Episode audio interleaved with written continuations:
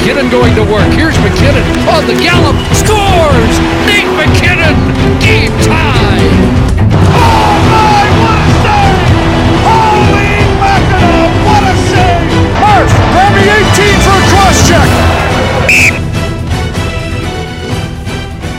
Javában tartanak már az edzőtáborok, és egymás után jönnek az előszezon mérkőzései a 2023-2024-es NHL szezonnak, és kicsivel több mint egy hét múlva pedig már az alapszakasz is megkezdődik. Minket is visszasodolt az őszi szellő, hogy jöhessünk idén is az elemzésekkel, kibeszélőkkel, tippekkel és mindennel, ami az NHL-hez köthető. Elsőként a keleti konferencia két csoportját ágjuk át. Megnézzük, mely csapatok erősödtek vagy gyengültek, kitől mire számítunk ebben az évben, és hol várjuk őket áprilisra. Ez itt a Crosscheck 66. adása, én Jani Szabolcs vagyok, és itt van velem Palotai Barnabás is, Kerek István. Üdv, srácok! Remélem jól telt a nyár, és sok új képet készítettetek a telefonotokkal. Igen, sajnos az enyémet, vagy enyémben már bele is fognak nézni elég sokan, mert igen, oh. mert szervizbe fogom küldeni, és állítólag pont abban a szervizbe, ahol Mike Babcock is munkát vállalt most, hogy sajnos meló nélkül maradt. Na mindegy, hát nekem nincs titkolni valóm, ahogy ezt ugye mondták páran. Én meg nem nagyon szoktam fotókat készíteni, úgyhogy ebből a szempontból velem nincsenek beljebb. Hát, ettől még belenézünk. Ettől még belenézünk. De minden esetre tök jó, hogy most már tényleg arról beszélhetünk, hogy hamarosan jön a, a szezonnyitó, aztán utána pedig megállás nélkül a meccsek. Én előjáróban annyit szeretnék remélni ettől az évtől, hogy hogy talán az igazán jó mérkőzésekre nem kell mondjuk januárig várni, hanem mondjuk már november-december környékén azért, ha jobb csapatok megtalálják azt a formát, amit mutatva akár még a nagy döntőig is menetelhetnek, de hát ez nagyon-nagyon kincstári optimizmus, és egy picit tarthatunk tőle szerintem attól, hogy hasonló lebonyolítása lesz majd ennek a szezonnak, mint volt az előzőnek. Igen, azért nyilván mindig kicsit nehézkesen indul a szezon, ezt láthatjuk már az elő, a előszezon mérkőzéseken, utána pedig igen, az alapszakasz első pár hónapja az mindig kaotikus tud lenni, ugye a csapatok szempontjából, a játékstílusok szempontjából sokan éppen bekerülnek az NHL-be, vagy új sorokkal vannak, új csapatokban vannak, de azért hát lehet, hogy ettől is tud néha izgalmas lenni egy-egy meccs, rengeteg gól lesz biztos az elején, borzalmas védelmi megoldások, stb. stb. De most azért vagyunk itt elsősorban, hogy átnézzük azt, hogy tényleg ezek a csapatok itt keleten mit műveltek a nyár folyamán, egy kicsit már korábban bandával érintettük hogy a szabadügynök piacot, de nagyjából eddig jutottunk most már ugye mennek az előszezonok, és hát hoztunk öt, igen, öt kategóriát. Van egy, ami tényleg jó lesz nézni ezeket a csapatokat, lesz egy olyan, amitől akár már szekunder szégyenérzetünk is lehet a szezon folyamán, lehet végig. Lesz egy olyan, amely csapatok a legnagyobb előrelépés kategóriába tartoznak, lesz persze olyan, amelyik a legnagyobb visszalépőbe, és hát én elneveztem egyet, ötödiket egy ilyen limonádénak, ami hát ilyen se sava, se borsa, úgyhogy talán kezdhetünk ezzel is. Mindannyiunk hozott minden kategóriában legalább egy csapatot, és így fogunk végigmenni ezeken a keleti gárdákon. Hát a, az én ilyen csapatom, és akkor kezdhetjük is ezzel szerintem, itt a Pittsburgh Penguinsről lenne szó. Ahhoz képest, hogy mondjuk ide raktam, elég sok minden történt. Ugye új GM új prezident egy személyben, Dubaszki nevezte saját magát, és el is dölt, hogy GM is marad. Egy, az egyik legkomolyabb cserét húzta meg az off-szezonban, ugye érkezett Eric Carson, amit már szintén nagyjából kibeszéltünk Barnával a, a nyár elején, de én valahogy ezt továbbra is úgy érzem, hogy ez a Penguins szinte talán ugyanott áll, mint tavaly ilyenkor, és talán a végeredménye is ugyanez lehet ennek a szezonnak. Ugye megpróbálta nagyjából összeszedni Dubas ezt a bottom six-t, és talán az első két sort is, hogyha mondjuk uh, Riley oda kerül, vagy még egy-két játékos, de hogy erősebb lett én ebben nem vagyok biztos, és az, hogy uh, legalább annyi kérdőjel van idén, mint tavaly, ez az én szememben biztos, mert itt letáng egészségügyi állapota, az, hogy Carson hogyan tud beilleszkedni, mennyire lesz egészséges Carson, a tavalyi Carson látjuk-e, Malkin lehúz-e még egy szezont, úgyhogy teljesen egészséges így már, nem is tudom, 36 már, úgyhogy rengeteg a kérdőjel szerintem, és továbbra sem gondolom azt, hogy itt vonal fölött lehet ez a Pittsburgh, pedig ez a cél, úgyhogy nem tudom, ti hogy látjátok.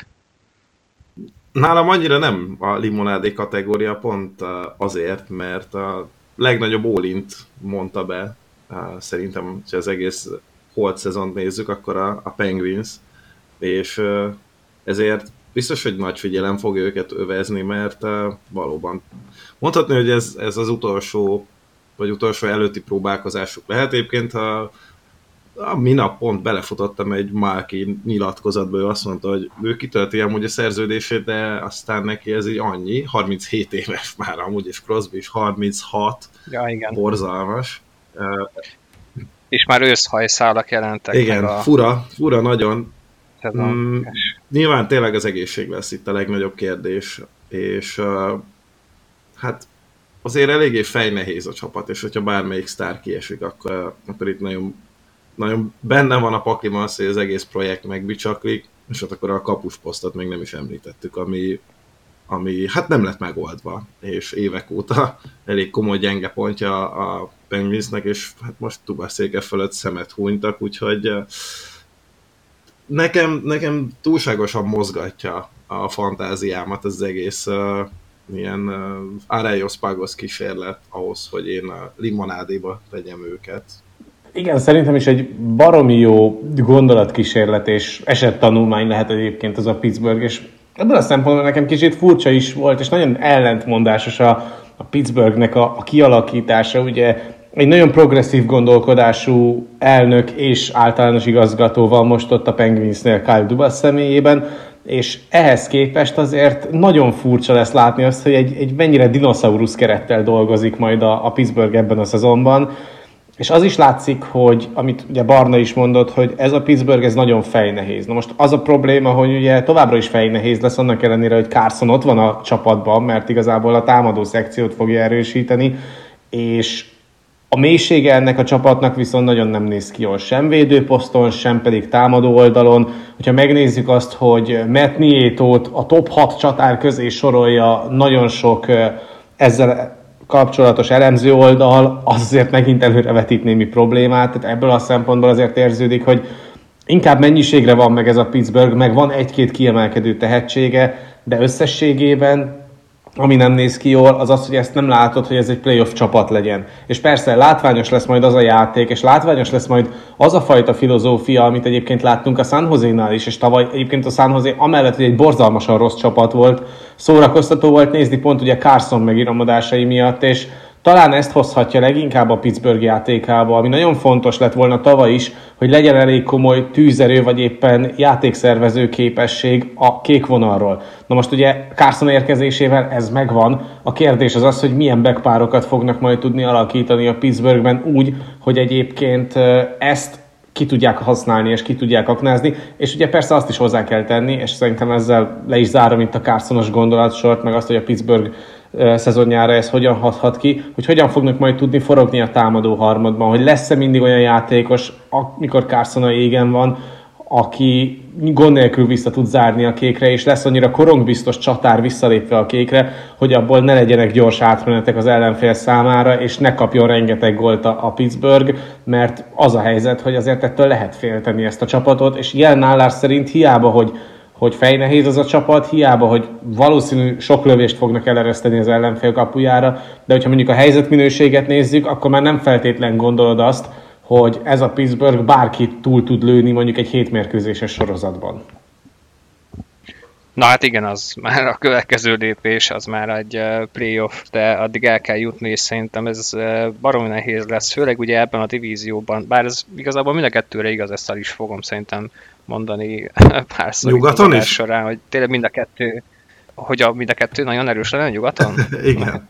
azt nem tudom, azt majd a következő részben. De itt a kelet azért szerintem mind a kettő erős, három-négy csapat mind a két oldalon van, amely majdnem biztosan playoff, és akkor ezzel kellene megharcolnia majd a Pittsburghnek. Ami náluk fontos szerintem, hogy ez meglegyen, um, most eltekintve attól, hogy nyilván egészséges maradjon a csapat, Ugye itt van egy Islanders, Flyers, Capitals, Jackets 4-es, ami mondjuk talán ugye gyengébb, mint a többiek. Ezeket a meccseket és párharcokat kell nekik hozniuk az alapszakaszban, mindenképpen, hogyha csak a divízióikat nézzük. Érdekes lesz. Azzal egyetértek, hogy maga a koncepció izgi, és én is nagyon kíváncsi leszek arra leginkább, hogy mi történik a következő két évben. Ugye Newmanádét én azért raktam, mert hogy maga a szezonbeli teljesítményük az, az szerintem nagyjából ugyanaz lesz, mint tavaly. Annak ellenére, hogy tényleg sok volt egyébként a távozó, és sokkal több az érkező, Hát, és ezzel, vagy emiatt is ugye a kémia is még érdekes lesz, hogy mennyire alakul ki ebben a félig meddig új Pittsburghben, de én ennek ellenére nem várom őket playoffba, viszont annyira gyengének sem, hogy náluk maradjon az első körös pick, és ez még egy kicsit érdekessé teheti ezt a dolgot, mert hogyha a netalántán összeomlik a Pittsburgh, és top 10 maradhat ez a pick, akkor megtarthatják, és akkor talán egy picivel jobban jönnének ki a dologból, de ez a keret nagyjából szerintem pontosan arra jó, hogy se playoff ne legyen, se pedig első körös pick, úgyhogy ez ilyen szürke zóna számomra. Uh, úgyhogy szerintem nagyjából mehetünk is tovább a következő hasonló kategóriába besorolt csapattal. Na jó, hát akkor köszönöm, essünk túl ezen, és uh, ne haragudj Szabi, de, de nálam, nálam abszolút a, a Toronto az, amelyik kimeríti ezt a kategóriát, mert uh, mert baromi unalmas nézni ezt az évek óta tartó vergődést, ami, ami se előre, se hátra nem megy, és aztán igazából hát volt, volt igen, igen, volt végre egy első körös uh, uh, győzelem, ami aztán nem az, hogy semmit nem ért a csapatnak, mert uh, úristen be tudták bizonyítani, hogy, hogy uh, képesek playoff párharcot nyerni, és aztán úgy lettek kipenderítve a rájátszásból a Floridát, amit hogyha ott se lettek volna. A vezetőség az nem azon a szinten változott, ahol kellett volna változnia, ebben szerintem egyetértünk. Az, hogy Sheldon Keefe maradt, az garancia arra szerintem, hogy, hogy az égvilágon semmilyen radikális változás nem fog történni a Torontónál. Számomra egyébként szemre sem tetszetős a csapatjátéka, de ez amúgy egyrészt teljesen sokadlagos, meg teljesen mindegy az, hogy én mit gondolok más kérdés, hogy hát annyira nem is tűnik hatékonynak, főleg amikor a rájátszás érkezik. Most azért nagyjából a játék, játékos kiválasztás és az igazolási politika az úgy nézett ki, hogy akkor nézzük meg, hogy kik az elérhető trógerek és parasztok, és uh, ha már vannak, akkor hozzuk őket. Úgyhogy uh, hát a Ryan szerződés, a Ryan szerződés az uh, nem tudom, tehát én már amikor... Az a megbocsáthatatlan kategória. Igen, amikor először tudom, beszéltünk erről, akkor, akkor sem találtam a jelzőket. Egészen botrányos. Jó, a Bertuzzi és Max Dominek ez az egy-egy éves kísérlete, ez egyébként valószínűleg nem lesz rossz, sőt, akár jó is elsülhet.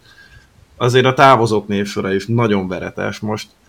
Kérdés az, hogy attól még, hogy parasztabb lett az a csapat, ez eredményesebb lesz-e, és őszintén szólva engem ez a kérdés abszolút nem érdekel, és hidegen hagy, mert, mert egészen fárasztó nézni tényleg ezt az iszonyatos vergődést, és kicsit kezdek így afelé húzni, aki ismer engem, azt tudja, hogy mi a vélemény a Dallas Cowboysról. A Toronto az az NHL Dallas cowboys -a. talán egyik különbség, hogy a szurkolók, uh, szurkolók apátiája azért az jobban átlengi ezt az egészet, mint mondjuk a Dallasban, és aztán Dallasban, hogyha megnyerik a szezon első három meccsét, ilyen futottak még csapatok ellen, akkor rögtön jön az, hogy úristen, ez a mi évünk. Szerencsére a Toronto még mindig szarul kezdi a szezont, úgyhogy nincs is idő húrá hangulatra. Jó, hát meg uh, itt nem 12 meccses bohockodás van, hanem ezt így nagyon sokáig el lehet húzni, hogy mikor fogunk örülni annak. Igen, el, el lehet húzni, csak ugye tehát az egész már annyira ciklikus, a Torontóban 2016 vagy 7 óta, hogy, hogy egyszerűen semmi izgalomfaktor nem marad benne, és iszonyatosan kiszámítható csapat lett a Toronto, és számomra ezért totálisan érdektelen az, hogy mi lesz velük idén. Úgyhogy ezért limonádé. Ezzel én abszolút együtt tudok menni. Én nem gondolom azt, hogy valamelyik csapat csak azért, mert parasztabb lesz, vagy azért, mert ilyen játékosokat igazol, érdekesebb projekt lehet.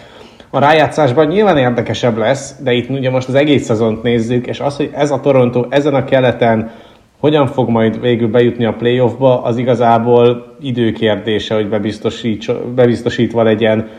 Nem nagyon van olyan játékelem, nem nagyon van olyan játékos igazából Matthewson és Marneren kívül, akit egyébként szívesen nézne az ember, de közben meg pontosan tudod, hogy tényleg ugyanazt fogod látni, az első két sor jó lesz, a harmadik, negyedik meg fakezű és akkor innentől kezdve pedig a mérkőzések fele az érdektelen a Torontónál. Legalábbis akkor, hogyha úgy űsz le megnézni, hogy na akkor én akarok nézni egy jó hoki meccset. Akkor nem biztos, hogy a Leafs meccseit fogod bekapcsolni, de hát ezt egyébként több másik keleti csapatról is el fogjuk tudni mondani szerintem. Itt a Torontónál, és majd Szabi ebben kiegészít, de én azt látom, hogy hogy amiben erősek voltak tavaly, abban erősebbek lehetnek egyébként még idén is legalábbis, hogyha tényleg Matthews és Marner, illetve Tavares, illetve Nylander, tehát a top négy játékos az fel tud lépni, és ugyanazt a teljesítményt tudja hozni, mert, mert jobbak lesznek azok a forgatások, jobbak lesznek azok a ciklikus játékok, és hogyha Matthews-t egy picit jobban tehermentesíteni tudják védekezésben, akkor pedig óriásit nyerhet ez a csapat. Én azt nem látom tényleg, hogy, hogy lenne ez annyira érdekes számomra is, hogy, hogy én emiatt leüljek Toronto meccseket nézni, mert van egy olyan érzésem, hogy nem. Szerintem, szerintem azért egyébként, hogyha van egy csapatban a két liga egyik legjobb játékosa, mint center, és a maga posztján, a jobb szélső poszton azért azt mindenki érdemes nézni. Uh, itt a mélységét, ez jó kérdés, is hát jó, amit mondtál, hogy talán a már a harmadik sor is fakezű, hát nem vagyok benne biztos. Akkor, hogyha Nylander megragad centerként, és tényleg itt uh, harmadik soros centerként fog erőltetni Kiev, akkor ez érdekes lehet, szóval nem tudom. A Toronto, Bocsánat, bocsánat uh, ugyanez volt Kadri sorsa is, és egészen tragikus vége lett. Hát persze, ebben nagyon sok minden benne lehet. Az is lehet, hogy bejön, az is lehet, hogy úgy jön Benny Lander, hogy második soros center lesz, és valóban Tavares kerül ki a bal szélre, csak ezt most még annyira nem akarja erőltetni ki, hogy minden erről szóljon. Hosszú nagyon a szezon, sok opció van, úgyhogy Toronto szurkoló szemszögéből szerintem izgi és érdekes lehet. Nagyjából ezzel próbálták magyarázni, hogy miért érkezett Ryan Reeves, de édes Istenem, egy ilyen pohót szerepre kifizetni 1,3 milliót három évig, az valahogy, bárhogy is kalkulálom, nem éri meg. És hogyha már hoztad a Dallas Cowboys-os hasonlatot, nem tudom, hogy ők isznek-e annyit, mint a Leafs szurkolók. Én megint bontottam egy sört, lehet, hogy itt a, a szerződése még mindig bennem van, és azért. Minden esetre, hát nekem alapból papíron tetszenek ezek az igazolások, azzal is egyetértek, hogy attól még gyökére csapat nem feltétlenül kellene jobbnak lennie, bár azt hozzátenném, hogyha bárhova máshova került volna ez a három-négy játékos, akkor az ajnározás lenne, mondjuk, hogyha Bostonba, akkor egészen biztosan perfect fit, és mindig a legjobb döntés de ebből a prof- Toronto nem fog profitálni, ezt próbálták az előző években is, és a playoffba, mert ugye itt csak az számít a Leafsnél, sohasem sikerült ebből eljön kovácsolni. Én bízom egy picit Max Domiba, hogy valóban jó lesz, és őt feldobja az, hogy Torontóba játszik, Bertuziba azért, mert hogy azért sosem volt, és lehet nem is lesz két ilyen jó sortása, hogyha valóban megkapja azt a balszért az első sorban. Uh, Matthew Nice szerintem az egyik legjobb pontja lesz ennek a szezonnak, és hogyha már Isti említetted a cycling game-et, ő ezen rengeteget fog javítani, ezt már a előző rájátszásban is láttuk, pedig alig játszott pár NHL meccsen. Hát sérülések már most vannak, ugye Klimberg szerepe is érdekes. Szerintem belőle azt kell kihozni, amihez ő írt a támadást, és az itt Torontóban megvalósulhat, bár elég sok a Barry párhuzam, akit én most itt szeretnék megkövetni és elnézést kérni az elmúlt pár év sorozatos szidalmazásáért, mert hát utólag ugye ezt a Columbusnál vissza fogunk térni, és már Bepokot említettük, derültek még ki dolgok, és ő volt például az egyik olyan személy, aki hát nagyon-nagyon nem érezte jól magát Babcock kezei alatt, és egészen biztosan közre játszott abba, hogy ilyen tragikomédia volt az ő, ő szezonja Torontóban. Minden esetre szerintem izgi lehet ez a szezon, meg ez a keret, aztán úgyis minden áprilisban dől el, úgyhogy nagyjából itt szerintem le is zárhatjuk a Leafs-t. Én egy dologra leszek kíváncsi egyébként a Leafs kapcsán, bocs, mert próbálok azért mindenhova majd pozitívumot is hozni.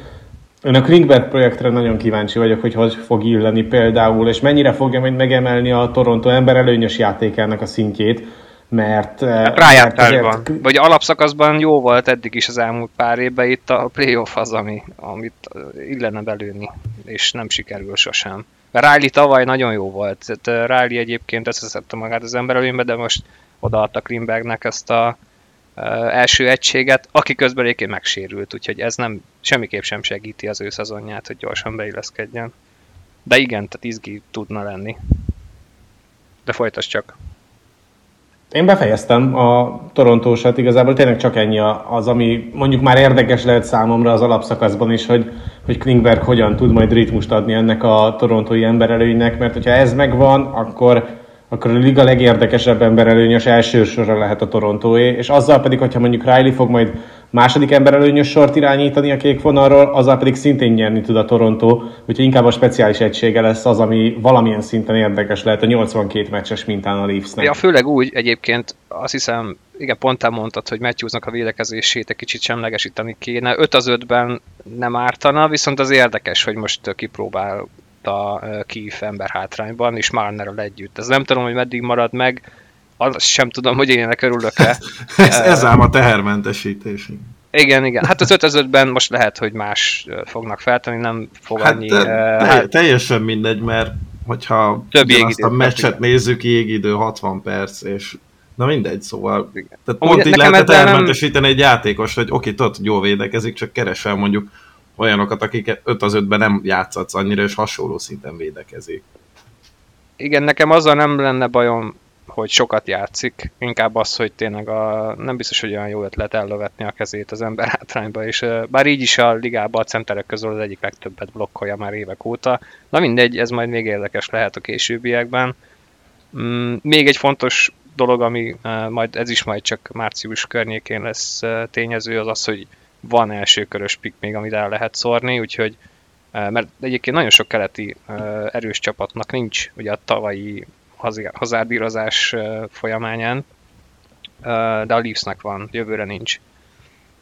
Úgyhogy szerintem akkor mehetünk is nagyjából tovább. Ja, még annyi, hogy szerintem idén megnyertik a divíziót, de ez sose jön össze, mindig jön valamelyik csapat, amelyik agyonveri az egészet.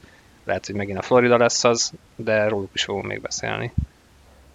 Megígérem, hogy a Rangersről nem fogunk ennyit beszélni, már csak azért sem, mert tényleg a lőtéri kutyát nem fogja érdekelni ez a New York Rangers, és ugye még a, az igazán érdekes faktort is kivették ebből a csapatból azzal, hogy, hogy ugye nincsen Kén, nincsen uh, Tarasenko, ami egyébként már eleve az idehozataluknál sejthető volt, hogy fél éves projekt lesz, vagy rájátszásos projekt lesz, tehát hogy hosszú távon nincsen koncepció és perspektíva ennek, ebben a két játékosban, legalábbis a Rangers számára azt szintén rendkívül unalmas lesz nézni, hogy nyerik majd a meccseiket, de igazából nézhetetlen játékkal, hogy rengeteg korongot szórnak el a saját harmadban, vagy éppen a saját térfélen, hogy agyon fogja őket lőni az ellenfél, de valahogy Kreider seggéről vagy válláról úgyis be fog pattanni a győztes gól, és és ez összességében egyébként nem lesz ez, ez egy látványos szezonja a Rangersnek, és, és egyébként Peter Laviolette érkezik, Láttuk azt, hogy Washingtonban is mit csinált egy,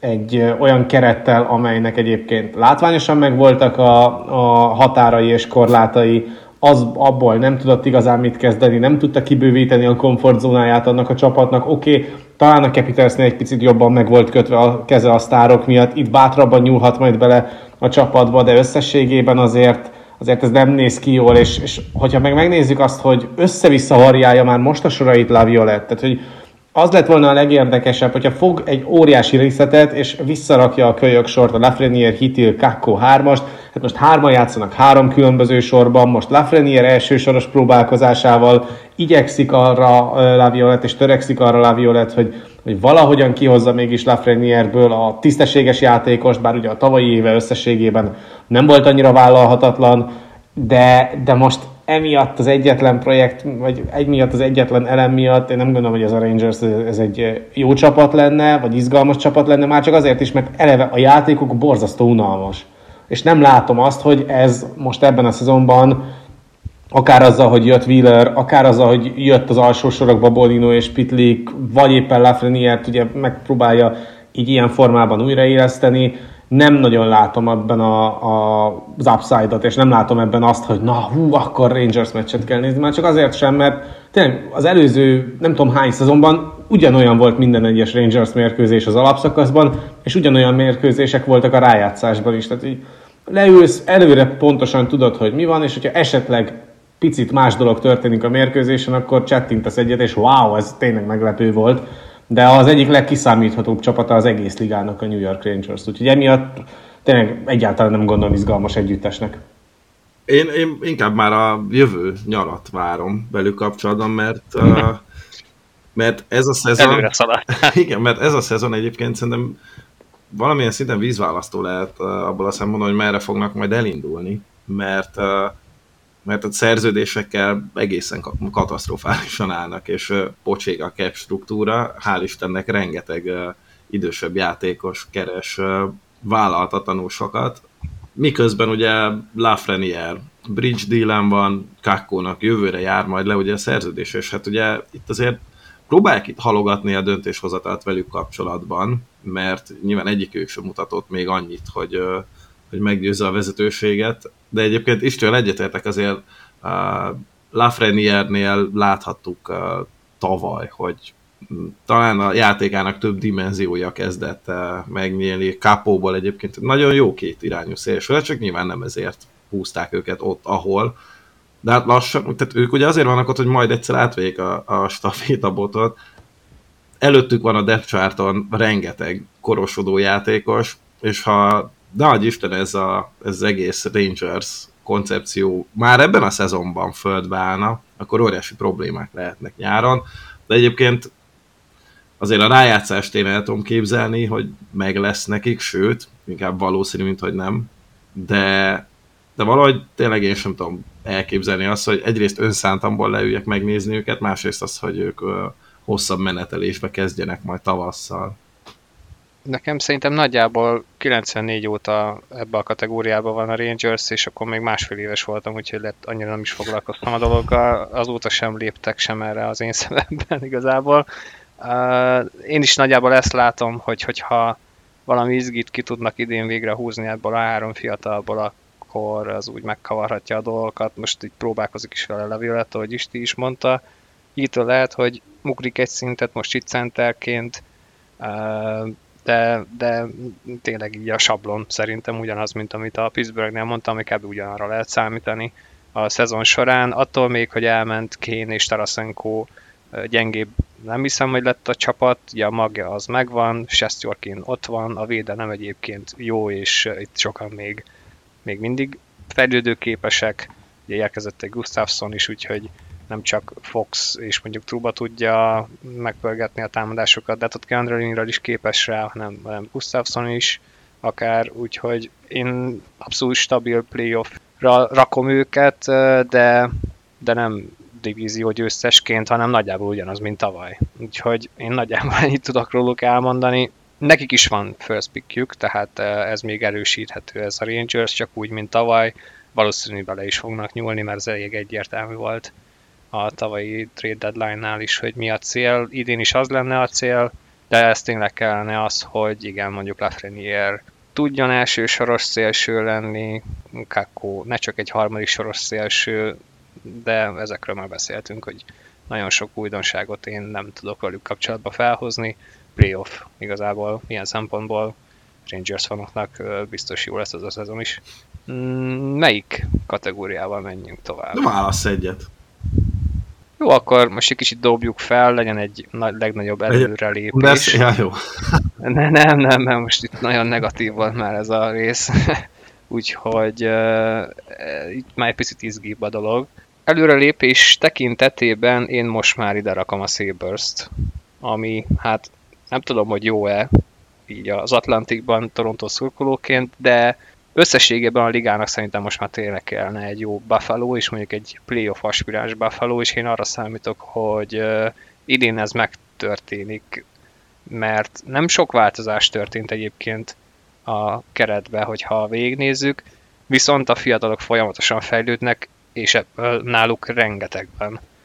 Mm, Dalin és Power plusz egy év, Ugyanez igaz egyébként a támadó szekcióra is.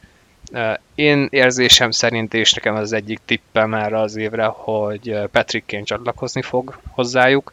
Főleg akkor, hogyha jól indulnak az első pár hónapban, mert ugye Kane már edz, amikor megsérült, akkor arról, vagy megmutatik, akkor arról volt szó, hogy december környékén tér vissza, az is lehet, hogy hamarabb, de ahhoz, hogy ezt el tudja dönteni, hogy kihez jön, mert azért nyilván ő szeretne egy kupa és playoff aspiráns csapathoz, ahhoz mondjuk a buffalo tényleg jó helyen kell állnia. Ő szerintem most a legnagyobb Sabres van, hogy ez bekövetkezzen, és szerintem abszolút megvan nekik erre az esély. Ugye a Cousins, Krabs, Petelka 3 én most nagy szezont várok, Cousins már tavaly is megmutatta, Petelka azt mondom egy istentelen jó prospekt, és Krabsre is, hogyha raknak egy kicsit nagyobb teret, akkor fejlődőképes, Thomson pedig hát ki tudja, hogy hol folytatja. Tavaly is zseniális szezonja volt, én nem hiszem, hogy ő most már egy Van Year Wonder, egy Jonathan Csicsú, hanem igenis tudja vinni ezt a Sabres-t, úgyhogy én azt gondolom, hogy ilyen szempontból meglepetés csapat lehetnek már, mint úgy, hogy akár uh, ilyen második helyet is elcsípetik az Atlantikba, hogyha minden összeáll és uh, elkerülik őket a sérülések. Ugye itt a védelem volt tavaly is az, ami leginkább a gyenge pontból, de amit már mondtam, Dalinék is fejlődnek, uh, ugye érkezett LG, Clifton, úgyhogy valamennyire talán mélyült is, és uh, azt gondolom, hogy ha akár mondjuk Kén érkezik, és tényleg jó pozícióban van a Sabres, akkor most az idei deadline lehet az, amikor ők uh, igen, csak oda tudnának csapni, és a pick rengeteg van, prospect olyan, amit be tudnak áldozni. Abból is rengeteg van, úgyhogy ez a Sabres az erős lehet és nagyot ugorhat idén. Én szintén bízom ebben, azt nem tudom, hogy ez mennyire fog bekövetkezni. Én ugye gondolkoztam azon, hogy majd hozom őket egy másik kategóriába, de áruljuk el, hogy most kivételesen egyeztettünk az adás előtt, hogy minden csapatra sor kerüljön, úgyhogy Kivéve egyre, kivéve egy, majd, igen, majd valahol elrejtjük a, nem tudom, a credits között. Szóval én nálam ez a ez a Sabres, ez a Massey TV lesz a következő szezonban, és ha az eddigi csapatoknál elmondtuk, hogy önként nem fogunk leülni meccseket nézni, akkor nálam a Sabres az pont az ellenkezője. Nem csak Eric Johnson miatt, hanem mert mert az a lendület, amit tavaly mutattak, az, az egészen nézőbarát. Igaz, hogy ezzel mondjuk van egy probléma, tehát például ez a, a tavalyi első sor, hogyha tehát nekik ugye az az alap elvárás, vagy velük kapcsolatban, hogy ők támadásban hozzák azt a szintet, amit tavaly. Különben a Sabersnek nem sok keresni valója lesz. Egy baj van egyébként ezzel a sorra, hogy olyan, mint egy lentkerekes autó, hogy felhúzod, elmegy a falig, de vissza már nem. És náluk azért iszonyatosan össze kell kapni a, a védekezést, mert se az első, se a második sor egyébként nem jeleskedett ebben. Nyilván a második sorra rá lehetett húzni, hogy ja, hát fiatalos lendület, majd megtanulják, stb. stb. Ráadásul ugye hát azért az komoly érvágás, hogy Jack Quinn valószínűleg nem lesz egész szezonban, mert elszakadt az Achillesze. Abban viszont egyetértek Szabival, hogy őt Krebs egyébként szerintem legalábbis azért több, mint valószínű, hogy valamennyire fogja tudni helyettesíteni, és végre lesz esély arra, hogy kijöjjön belőle az, ami van. Egyébként milyen érdekes, hogy ugye ő is annól drafton ezért csúszott, mert elszakadt az Achillesze, de valóban én is sokat várok tőle, az, hogy előrelépés az mennyire lesz, meg hogy a legnagyobb előrelépés az övék lesz, azt nem tudom, de nyilván itt mondjuk lehet, nem azt kell nézni előrelépés szempontjából, hogy hány helyezést javítanak, hanem az, hogy meg lesz-e végre a playoff. Most már, hát mennyi, másfél évtized után, és azt hiszem ugye ez a leghosszabb aktív sorozat. Igen, a győztes szírja meg Hú, 17 igen. év talán, vagy 15, a, vagy az, Igen, azt ne is számoljuk én, én tényleg drukkolok nekik, és én tényleg bízom is abban, hogy meg lesz ez az előrelépés, és uh, amúgy egy nagyon izgalmas csapat, csak hát ugye tényleg az a baj, hogy uh, tehetség van bőven, és végre azért a támadásban is kijön nekik a lépés. Más kérdés, hogy, uh, hogy mennyire tudják azt a, azt a tátongó űrt, amit uh, nagyjából senki nem tudott betömni védekezés szempontjából tavaly, az idén hogy fog kinézni, és, és hogy ez mondjuk milyen milyen hatása lesz az ő játékrendszerükre. Ez ugye a Buffalo az tavaly is tényleg a Tays Thompson sóra épült, és hogyha ez fenntartható, már pedig egyébként abban az ütemben, amiben ő lép be előre évről évre, simán elképzelhető, hogy ez megismétlődik majd ebben az idényben is, akkor ez egy látványos szezonja lehet a buffalo de, de itt igazából annyira jól körülírtatok mindent. Én egy picit onnan fognám meg, hogyha Dáli megtanul védekezni végre, vagy legalábbis az ő korong nélküli játékán sikerül még szintet emelni, az lehet itt a kulcs, és összességében itt nem a tűzerővel lesznek gondok a, a támadó oldalon a buffalo hanem sokkal inkább a hátsó hatosnak a védekezésével, mert hogyha megnézzük, akkor nagyon érdekes lesz az, hogy például Power-t rögtön össze fogják majd rakni valószínűleg Cliftonnal, Eric Johnson majd Joki Háriúval fog majd harmadik soros védőpárt alkotni, az is egy nagyon furcsa megközelítés lesz majd, hogy ők ketten hogyan fognak majd minőségi égidőt eltölteni együtt a égen, és szerintem ott attól azért kell félni, hogy mikor jön majd el az a pont, amikor látványosan bele kell nyúlni ezekbe a backpárokba, de, de tényleg ez még a kísérletezési fázis a Buffalo-nál. Amit egyébként mindenképpen hozzá kell tenni az összkép kedvéért, az az, hogy nem nagyon látod azt szerintem, hogy ez a csapat ember hátrányos védekezés tekintve majd mennyire tud majd előrelépni. Az egyébként egy bátor gondolat volt már tavaly is a Buffalo-tól, hogy nem akar visszaszorulni a saját harmadába létszám hátrányban, hanem nagyon sok átmenettel dolgozik, még ember hátrányban is. Ennek megvolt az előnye, meg megvolt a hátránya is értelemszerűen. Szóval játékfilozófiát tekintve már tavaly is egy nagyon bátor csapat volt, és látványos volt a játék. Most idén viszont már eredményt is kell tenni mögé, és az, hogy tavaly lemaradtak a playoffról végül, az egy bocsánatos bűn volt. Viszont idén a tavalyi évből kiindulva, úgyhogy minden fontos játékos egy évvel rutinosabb lett a fiatalok közül, úgyhogy tényleg minden egyes alkotó elem olyan, főleg a, a csatársorokban, az első három sorban, akik egyébként már tavaly is adottak voltak a csapatnál, én nekem ez nagyon szimpatikus, és, és, ebben láttam egyébként az egyik kulcsát az előrelépésnek, hogy nem kellett látványosan belenyúlni ebbe a csapatba ahhoz, hogy úgy beszéljünk róluk, mint olyan együttes, amelyik komolyat léphet előre, mert minden adott ahhoz, hogy ez megtörténjen rendszer szinten is, meg egyéni skillset szinten is. Egyébként meg lehet, hogy a mérleg nyelve végül egy olyan ember lesz, akire nem is nagyon beszéltünk eddig, és talán megtalálta a következő tíz évre a kapusát a Sabres Devon Levi személyében. Hú, igen, érdekes lesz egyébként, és már csak azért is a későbbiekben, hogy ugye szerintem rég láttunk olyan termető és stílusú kapus, mint ő, aki ennyire ígéretes volt, és ennyire sokat vártak tőle. Úgyhogy ez izgi lesz, mert ugye az elmúlt, hát már lassan tíz év arról szól, hogy legyen két méteres, és tudjon spárgázni, meg gyorsan mozogni, és akkor jó eséllyel lehet egy starter belőle, de Lévi teljesen más stílus képvisel. Kíváncsi vagyok egyébként, hogy mennyi lehetőséget kap egyáltalán, de valóban az is lehet, hogy ő kerül majd oda. Nálam a legnagyobb előrelépő az, az Ottawa lehet, és egyébként ugye van itt párhuzam, amit már tavaly is beszéltünk, itt néhány csapatnak a fejlődési ívében, aztán a Devils az összes beelőzte, de róluk majd később. Szóval nálam az Ottawa az, ahol most már nagyon érik a, a következő lépés és a playoff szereplés. Annyira nem voltak hangosak az off-szezonban, de Brinkát egyébként viszonylag jó áron tudtak megszabadulni, Tarasenko, Kubali. Ugye kapusposzton volt náluk változás, ami valószínűleg továbbra sem lesz egyébként a Sens erőssége, de például ugye lesz valószínűleg és remélhetőleg most egy egészséges Josh Norrisuk, ami nem volt meg nekik tavaly, és hát meg lesz az első szezonjuk majd Csikránnal. Úgyhogy uh, itt azért több dolog is összeállhat már a kezdetektől, viszont, hogyha nem fog összeállni, akkor, uh, akkor az ellenkező is, tehát egy edzőváltás is szerintem abszolút uh, benne van a pakliban, meg mondjuk nem ártana megegyezni Pintóval sem, de egyébként, hogyha ezek mind megvannak, és, és uh, nem éri őket utol az az iszonyatos sérülés hullám, ami, ami tavaly, akkor ám a Senators az uh, jó eséllyel pályázik legalább egy wildcard pozira. Huha, hát én igazából nagyjából úgy érzem ezt a dolgot, hogy ugye tavaly nagyon hangos volt tőlük az off-szezon, aztán nem lett belőle semmi. Idén annyira nem, ahogy mondtad, viszont nagy változás sem történt. Most az, hogy érkezett egy Tarasenko, mm, nagyjából kilövi az, hogy távozott egy Debrinket, akinek nem volt igazán jó szezonja, kb. ugyanaz hozhatja ő. Norris elvileg ugye most már igen egészséges, ami náluk nagyon nagy probléma volt tavaly az az, hogy eh, nincs bottom six, és nincs mélység. Hát ezért mondtam Pintót, az ugyanaz.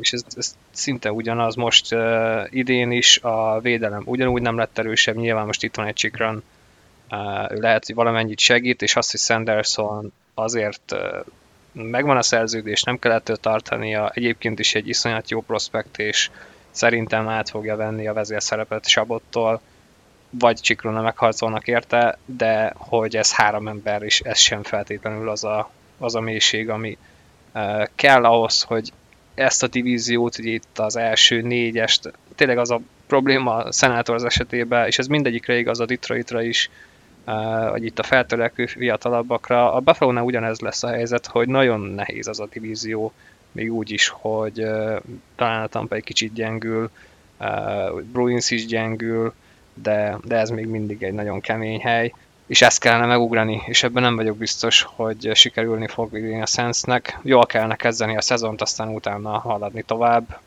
Ez lehet, hogy meg lesz, de ez a 82 meccs, ez, ez rengeteg. Úgyhogy én továbbra sem számítok playoffra, és sokkal nagyobb előrelépésre sem, mint tavaly, aztán lehet, hogy meglepnek. Én egy gondolatot tennék hozzá az Ottavához. A tavalyi szezonban a Senators teljesítette a leginkább alul a várható gólértékét. 60 percre vetítve 5 az 5-ben, hát több mint fél góllal ütött kevesebbet, mint amit a helyzet minősége alapján előrevetít számukra a modell. Úgyhogy emiatt szerintem abban lehet bízni, hogy talán minőségben előre tudott lépni ez a csapat, és főleg a befejezések terén kell az, hogy vagy szerencsésebb legyen ez az együttes, vagy hogy, vagy hogy klinikailag pontosabb tudjon lenni, és hogyha ez megvan, akkor egyébként ez magában rejti az Ottava számára a szintlépés lehetőségét szerintem, és kifejezetten látva azt, hogy egyik évről a másikra hogyan tud ilyen tendencia fordulni, én nem tartom azt egyébként kizártnak, hogy, hogy az Ottava egyébként tényleg komoly meglepetést okoz. Az én látványosan fejlődő csapatomtól viszont olyan dolgokat nem szabad várni, mint a playoff vagy, vagy akár divízió győzelem, mert hát a fejlődési görbe az még a viszonylag korai fázisában áll jelenleg a Montreal Canadiensnek Viszont picit meg is volt kötve a kezem, mert én voltam, aki a leglassabban töltötte ki ezt a dokumentumot, amiről már beszéltünk korábban, és nem akartam olyan csapatokat hozni, amiket egyébként is hoztak. Meg egyébként a Montreal szerintem abból a szempontból érdekes csapat lehet, hogy hogyan tudja tovább építeni azt a kultúrát és közeget Martin St. Louis, amit elkezdett már az előző évben. Látszik az, hogy Nick Suzuki-ra továbbra is lehet építeni ezt a franchise-ot, és mind a három zónában nagyon jól játszik, és abszolút vezére ennek a csapatnak, és hozzá kell tenni azt is, hogy azért ez a Montreal, ez, ez tartogat a mélyé, mélyében olyan játékosokat, akiket egyébként érdemes lesz majd nézni. Ilyen például Harvey Pinár, akit tényleg szintén jó volt nézni tavaly, és akkor ugye Slavkovski szintlépése és teljes első szezonja lehet majd érdekes, amikor már érdemi jégidőt is kap, és talán nem fújolják ki Montrealban sem. Kirby Duck játéka mindig érdekes, és akkor Cole Caulfieldot pedig úgy tűnik, hogy sikerült ismét rendbe tenni. Úgyhogy a látványos része megvan. Ugye tavaly nagyon sok olyan játékelem volt, ami működött a Montrealnál, csak egyszerűen érződött az, hogy ennek a csapatnak a legnagyobb ellenfele az a minőség hiánya, és ez miatt nem tudott olyan szinten helyzeteket értékesíteni, vagy ezért nem tudott olyan hatékony lenni a védőharmadban is, mert nem volt elég minőségi ez a csapat. Na most sokkal minőségibb nem lesz, de rutinosabb lesz, és, és tovább építheti azt a fajta játékrendszert Szent Louis, ami egyébként ezeknek a játékosoknak, akik most eb- karrierjük ebben, ezen fázisában vannak, kifejezetten jó, hogy, hogy tét nélkül, de komoly felelősséggel, legalábbis a jégen komoly felelősséggel játszanak. Ez nyilván néhány védőt, hát finoman szóval is megtörhet, tehát azt azért nem kell várni, hogy itt a Montreal a legstabilabb csapata legyen a ligának, de, de nagyon sok játékosról így ennek köszönhetően ki tud derülni az, hogy mennyire lehet majd a hosszú távú elképzeléseknek a, a része, vagy esetleg Szent hosszabb távú elképzeléseinek a része, mert, mert egyébként pedig az, amit láttunk tavaly a Montrealtól játékrendszer szinten, az ígéretes. Én azt várom ettől a csapattól, hogy idén előrébb tud lépni majd ez a csapat abban a tekintetben, hogy, hogy magasabb minőségű lesz mondjuk a befejezés és a végtermék tekintetében a Canadiens játéka, és hogyha ezt fent tudják tartani mondjuk 82 mérkőzéses mintán, akkor már egy komoly előrelépést hoz az elmúlt évekhez képest mindenképpen. Én nagyjából azt tudom elmondani itt is, amit már jó pár csapatnál mondtam, hogy tavalyhoz képest olyan sok mindent nem, nem látok különbségnek, és az sem, hogy mi fog végbe menni az alapszakasz során, és ebbe abszolút beletartozik a Montreal is. Ugye igen, most javarészt egészséges mindenki. Slavkovski mondjuk, Slavkovski, na, nem tudom kimondani a nevét, de legalább ennyire döcögősen megy neki az, a, az előszezon, mint ahogy én nem tudom kimondani az őt nevét jelenleg. Úgyhogy nem tudom, hogy őt érdemes volt-e ebbe a koncepcióba ilyen hamar berakni, mert azt szerintem nagyjából látszik, hogy a Montreal próbál újjáépítkezni, és próbál tényleg a top pickekre menni. Valahogy ezt anélkül, hogy ez túlságosan feltűnne a Montreal szurkolóknak, és városégetés lenne belőle. Tehát kimondva szerintem nincs, de az eredmények ezt hozzák, és a menedzsment is megbarátkozott ezzel. Úgyhogy igen, az előrelépés az lehet olyan szempontból, hogy suzuki fejlődnek, Kofieldék fejlődnek, ugye akikre tényleg számolnak majd a későbbiekben, de eredmény szempontjából szerintem nagyjából hasonló lesz, mint a tavalyi, és itt is csak ugyanazt tudom mondani, hogy, hogy ez a divízió ez rettentően nagy falat ennek a csapatnak, főleg, hogyha itt a védelmet is végignézem, meglehetősen gyenge. Mm, de a, igen, de hát a támadó játékban valóban lehet némi izgalom, és lehetnek jó mérkőzéseik, vannak ígéretes prospektjeik, de, de ez még nagyon-nagyon kevés egy igazán jó szezonhoz. Kb. egyet tudok érteni azzal, amit mindketten mondtatok. Én sem feltétlenül csapatként várok tőlük fejlődést, hanem néhány egyéntől, hogy szintet lépjen. Például itt van New akit kimenekítetett Coloradoból, itt kap egy lehetőséget, hogy megmutassa, hogy jóval több van benne annál, mint amit ott mutatott. Ez, ez tényleg egy nagyon-nagyon hosszú távú építkezés, és uh, nyilván most a vezetőségnek is lesz alkalma arra, hogy megnézze, hogy uh, kitől mire számíthat, meg hogy kit hova kell irányba rakni.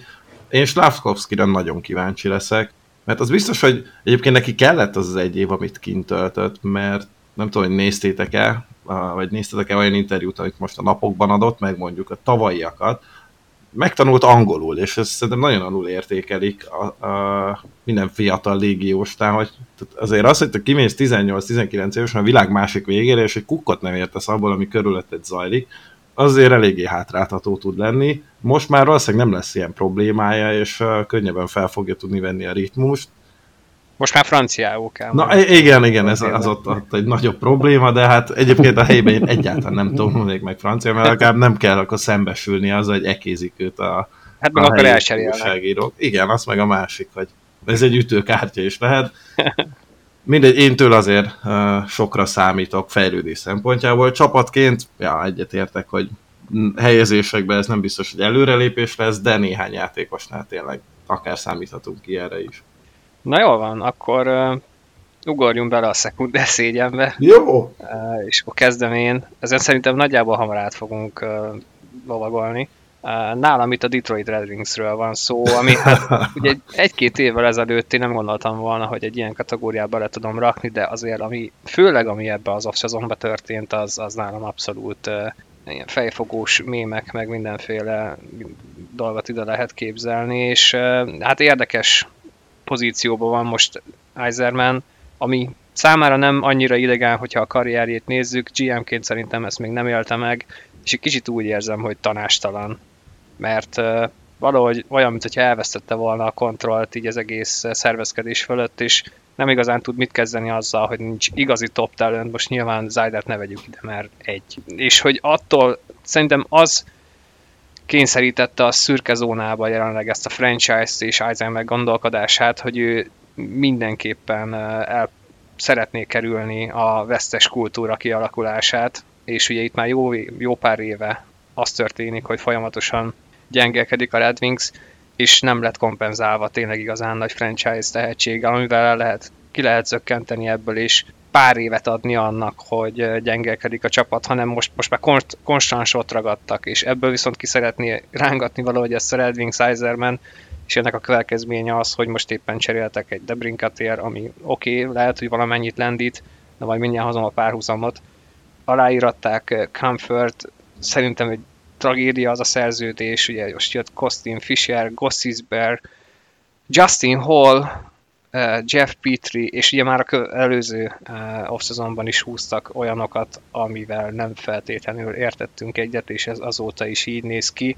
Úgyhogy ami szerintem a, a, a legelrettentőbb lehet, és jó párhuzamot tud szemléltetni, ami nekem pont most jutott eszembe így délelőtt, hogy nézegettem, hogy egy kicsit ilyen 2010-11 Maple Leafs, ami borzalmas volt, mert ugyanaz a vergődés volt, ha már uh, éltél ezzel a szóhasználattal Barna velünk kapcsolatban, hogy vannak tehetségek, de nem tudnak mit kezdeni velük, nem igazán jók, ott van mondjuk egy Kessel, akiért cseréltek és adtak first picket, most de Red Wings ezt megpróbált Debrinkettel, de nem tudnak kimozdulni, nincs top tehetség, és próbálják ezt foltazni ilyen középszerű játékosokkal, hát nem középszerű, hanem inkább szarszerződésekkel, és túlélni, és valahogy ebbe a divízióba helytállni, ez, ez nem fog menni.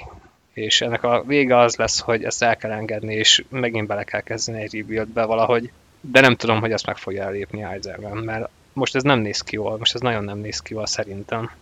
De nagyon fura nézni ezt, a, ezt az Eiser plant, ahogy uh, igazából visszafelé halad. Igen. És rá legalábbis, tehát mindenkiről volt, vagy mindenkinek volt Eisenmanről egy képe, mint GM azok után, hogy felépítette a tampát, és hát majd, hogy nem egy kész termékként átadta Brisboának, ő pedig belevágott egy új kihívásba, és nyilván mindenki örült, meg még mielőtt munkához fogott volna el lehetett könyvelni, hogy akkor három-négy éven belül ez a csapat, ez egy újabb sikertörténet lehet. Betoppant, rögtön az első húzásával elég tágra nyitotta a szemeket azzal, hogy Zайder draftolta, ami aztán bejött, ú de jó, milyen szeme van, nagyon jó kezekben van a franchise. És aztán ott tartunk, hogy semmi előrelépés nem történt, és olyan szerződéseket oszt ki, amikre tényleg nagyon nehéz magyarázatot találni. És kicsit ez a, tehát amit annó még ugye Ken Hollandnél is, hát nyilván joggal nehezményeztek a szurkolók, hogy miért kell az öreg embereket kitömni pénzzel, és miért kell ragaszkodni hozzájuk minden áron. Ugye Hollandot azokat fizette meg elég rendesen, akik már korábban is itt voltak a csapatnál. Eiserman meg olyan licit háborút folytat, hogy tényleg, tehát kit akart ő kiemelni azzal Justy Hallnak adott három évre több mint 10 milliót. Kit akart ő kiemelni? Ben az egészen többenetes szerződése. JP Comfort 5x5,1. Úgy, hogy ott van egy Edwinson és Valinder, tehát hogy lehetne lehetőséget adni fiataloknak. Persze, persze, és, és az, ők meg el vannak temetve az AHL-ben, és nyilván Eisenman is így nőtt föl, amikor még játékos volt, akkor ugyanez a szisztéma volt, fiatalokat egyáltalán nem sürgették Detroitban, de hát ugye ez már egy más világ nézegetem ezt a védelmet, és, és Zyderen kívül próbálok értelmezhető játékos találni, hogyha Volman olyan jó lesz, mint amilyen jó szakaszai voltak uh, tavaly, akkor van másfél. Igen. Én nem akarok a Detroitról beszélni. Na, meg egyébként érthető. De, és hogyha már a buffalo azt mondtam, hogy nyilván jó lenne egy jó Buffalo ligának, lassan jó lenne egy jó Detroit is, de ez nem most fog eljönni, és valamennyivel előrösebbek lesznek, de ez pontosan a szürke zónára elég, tehát hogy kész. Ez a gödör belakására elegendő, hogy akkor Igen. most megint ott, ott lesznek nem a csoport legalján, meg nem a legrosszabb csapatok között, de hát a playoff is még egy komoly ugrásra lesz a Detroittól, úgyhogy nem nagyon van perspektíva bennük, és amikor már elkezdődik ennek a frusztrációnak a kialakulása szurkolói szinten, látva a játékosokat is, ugye majd megint napirendre fog majd kerülni vajon az, hogy melyik játékosok akarnak szabadulni Detroitból, akkor, akkor meg majd vakarhatja a fejét Eiserman, hogy ajaj, akkor most itt, itt hogyan építsük újjá ezt a csapatot. Egyáltalán neki lesz a lehetősége újjáépíteni, mert mert azt azért hozzá kell tenni, hogy amikor Tampába megérkezett Eiserman, akkor ott azért volt egy jó mag, amit át kellett venni. Itt azért Detroitban nehezebb a helyzet, de hát ezekre a szerződésekre akkor sincsen magyarázat, hogyha ha nincsen semmiféle mag, és ő akarja magának kialakítani azt a veterán magot ezekkel a szerződésekkel szerintem, amire aztán lehet építeni a következő szintet. De hát nem ilyen benserotok azok a játékosok, akikre lehet építeni védő oldalon, vagy, vagy Justin Hollock. Tehát igen, meg most itt nézegetem a védelem átlag életkora 28,6 év, tehát itt, itt most már az a narratíva sem működik, hogy jaj, fiatalos csapat. Fiatalos... Nem, ez egy szar csapat. ez, a, ez, a, izé, ez, az, ez az NB1-be a fiatal játékos, amikor 28 évesen még bíznak benne, hogy majd, majd ő lesz a megváltó. Kb. Így van. Fiatal. És hát ez egy elég csúnya ördögi kör is lehet, mert persze nyilván vannak olyanok, akiktől majd meg lehet szabadulni cserestop előtt, és akkor hozni vagy értük kérni nem tudom, második, harmadik körös pikkeket, Jó, csak azokkal mit csinálsz? Kiderül, hogy ők sem top talentek, temeted őket az alsóbb ligában, hozol helyettük öregeket, akiket majd eladsz, vagy kitömött hosszú távú szerződéssel. Nem tudom, hogy ez mennyire vezet előre felé. Hát majd meglátjuk, úgyhogy uh, szerintem azért erre rá tudsz kontrázni Barna. uh, igen, én, mint a Latent Flyers drukker, sokat szemmel fogom nézni a, Flyers meccseket idén, mert még ott legalább ki van mondva, hogy jó, gyerekek, idén botrányosak leszünk. És ezt ugye Brier is, meg Keith Jones is, amikor átvették a csapatot, akkor elmondták, hogy hát, ja, persze, kompetitívek leszünk, meg Tortorella, meg hard to play against, meg a szokásos közhelyek, aztán gyorsan eladtak mindenkit, akit lehetett, még úgy is, hogy brutálisan ráfizettek, lásd Tony D'Angelo, ahhoz, amihez ezúton is sokatszor is gratulálunk, és szerintem nem utoljára, mert az, ez, ez, ez a D'Angelo kaland, ez, ez, ez tankönyvi példa arra, hogy hogy nevezes csapatot. Persze jöhetnek fiatalok, visszatér majd Couturier is, meg Atkinson is talán, és ezeknek lehet örülni, meg lehet annak örülni, hogy van Gritti, aki egy évvel idősebb lett, és, és valószínűleg hülyébb is, meg Juhúnak lesz egy kihívója a legelmebetegebb kabala kategóriában de hogy így másban nem nagyon lehet itt bízni. Mark Stahl, meg... Google akkor igazolás most. meg, meg, ja, Garnet Hedelének is volt néhány jó hónapja. Na jó, akkor hozzuk egy új épülő csapatba három évre, így 31 évesen. De mondok egy jót, tehát, hogy Van jó is. csapatról beszélünk, egy olyan csapatról beszélünk, ahol stabil elsősoros jégidővel rendelkezik Rasmus Ristolainen. Így van, de, van, vár, tehát, hogy de Tortorella, Tortorella megtanította védekezni. Mármint a ja. Buffalo-i ényéhez képest, amúgy. Igen. Ettől függetlenül pocsék játékos így, is. Amúgy fantasybe lehet szeretni. szóval igen, és ez a másik, hogy akkor a fiatalok megfejlődjenek, úgyhogy hát van egy edzők, akire 20 éve lehet tudni, hogy rüheli a fiatalokat, Nincs is nagyon top prospect, ugye aki volt, Carter Gauthier meg azt mondta, hogy mm, inkább nem megyek el az újonc edzőtáborba, jó, hagyjátok meg nélkülem.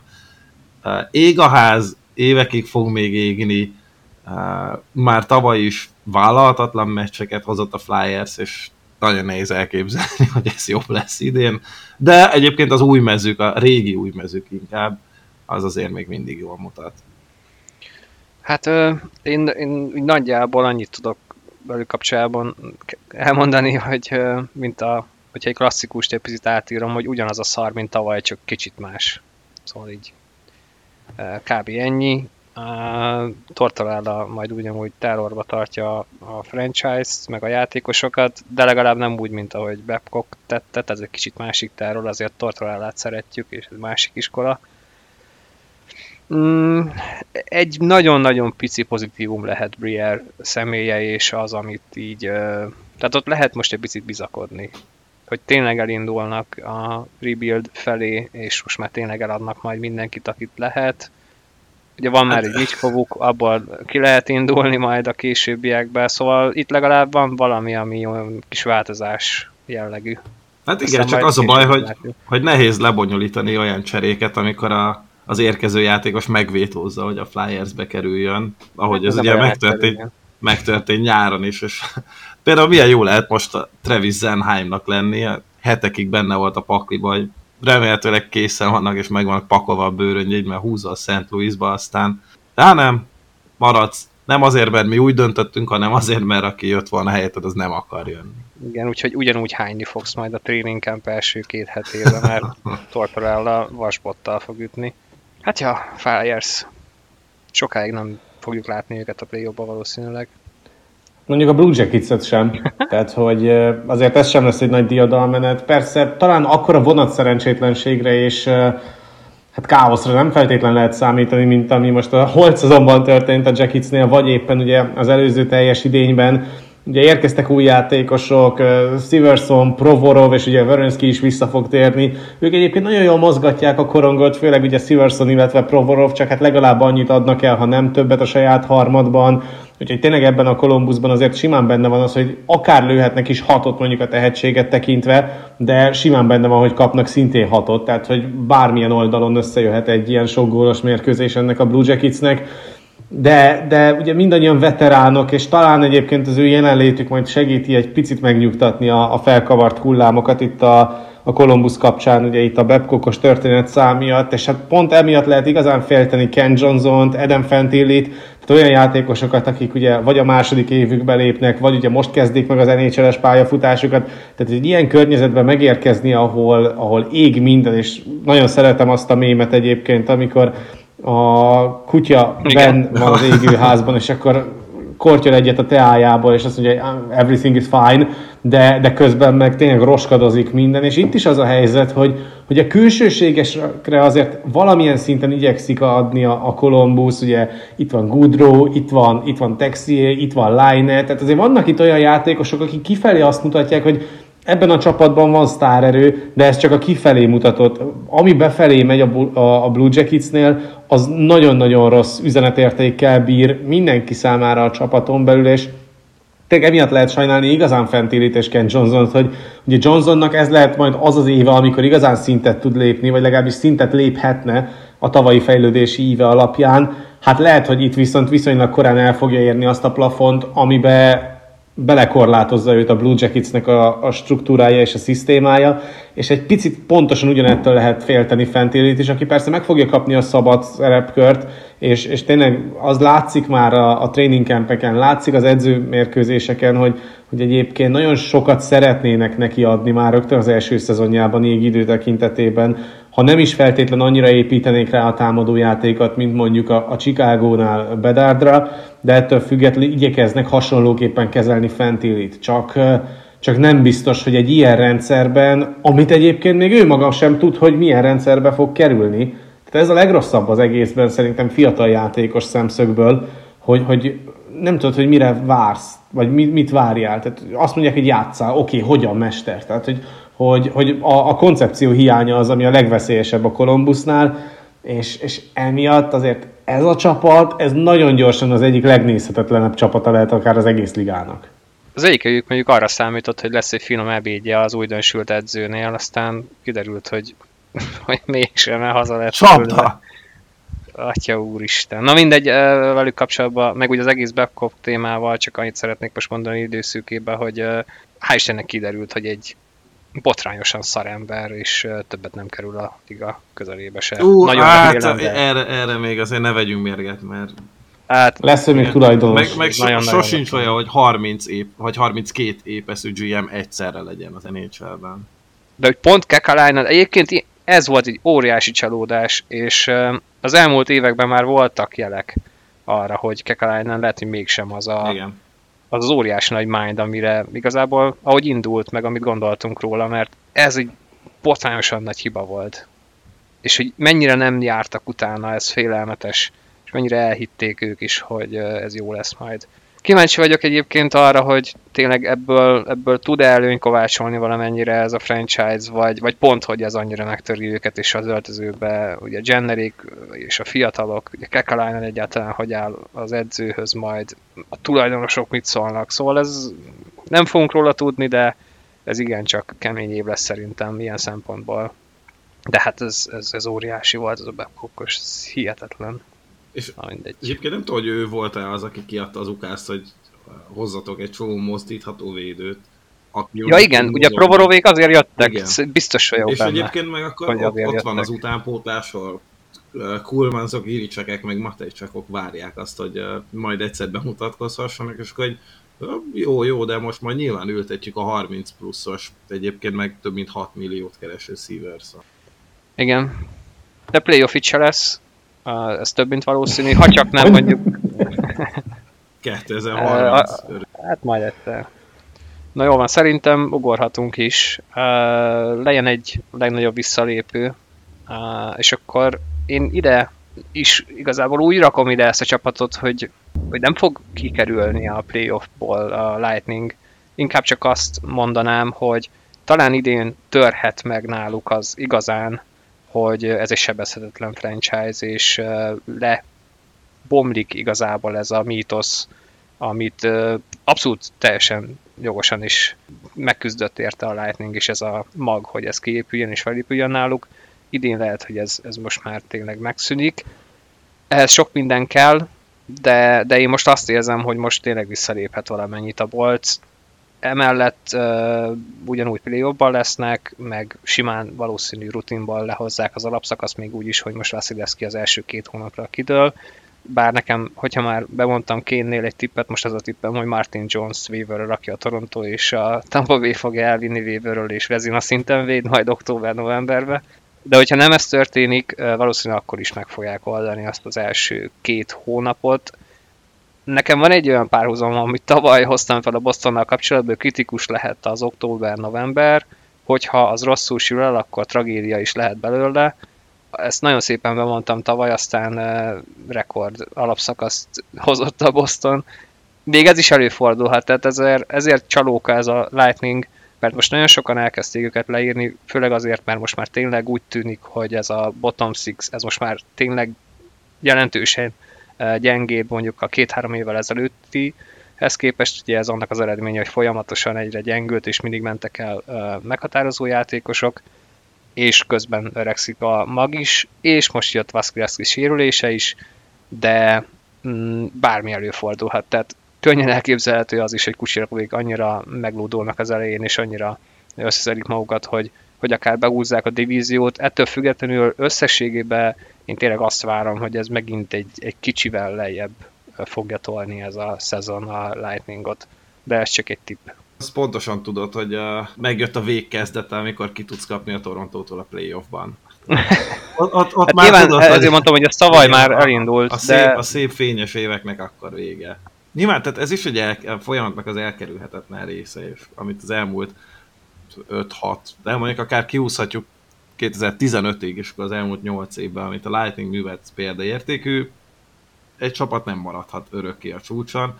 Hát, ami, ami nagyon veszélyes lesz, az az, hogy mi lesz majd ezután, mert, mert azért Brisbane sem fukarkodott itt a szerződéseknek a kiosztásakor, és pik sincs. Nincs pik, és hát ugye most meg Stamkosszal megy a húzavonna, hogy mi lesz az új szerződése, ha lesz neki, ki tudja, lehet, hogy Hedmanra is ez vár jövőre. Egyébként megosztom a véleményed, idén is meg kellene lenni ennek a playoffnak.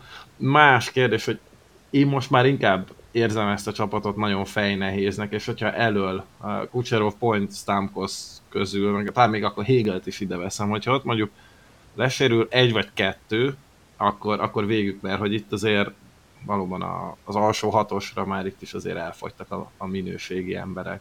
Yeah, az, hogy most ez a Tampa, ez mennyire jó a rájátszás szempontjából, az igazából tényleg csak időkérdése megint, hogy, hogy arról beszéljünk, hogy akkor a, a Lightning összehozza a playoff szereplést már szinte biztosan, mert azért keretminőség tekintetében megvan még mindig ez a csapat. Nyilván itt most Vasilevski kiesése jelentősen átírja majd az első két hónapot, így most lehet, hogy pont egy másfél hónappal később az szokásosnál fog majd akkor kiderülni, hogy akkor ez a Tampa, ez, ez egyszerűen nem tudja elrontani idén a playoff szereplését, és igazából az a konzervatív stílus, amit játszik a Tampa az elmúlt években, főként az alapszakaszokban, az mindenképpen megágyaz annak, hogy, hogy ne legyen semmilyen szinten sem kitéve nagy tűzerőnek az a kapus, aki éppen véd. És nyilván valamilyen szinten ezért megpróbálnak majd alkalmazkodni lehetőségekhez mérten itt Vasilevski kieséséhez, de, de most emiatt a, az október-november azért annyira nem sűrű, vagy nem lesz annyira vészes, már csak azért sem, mert ugye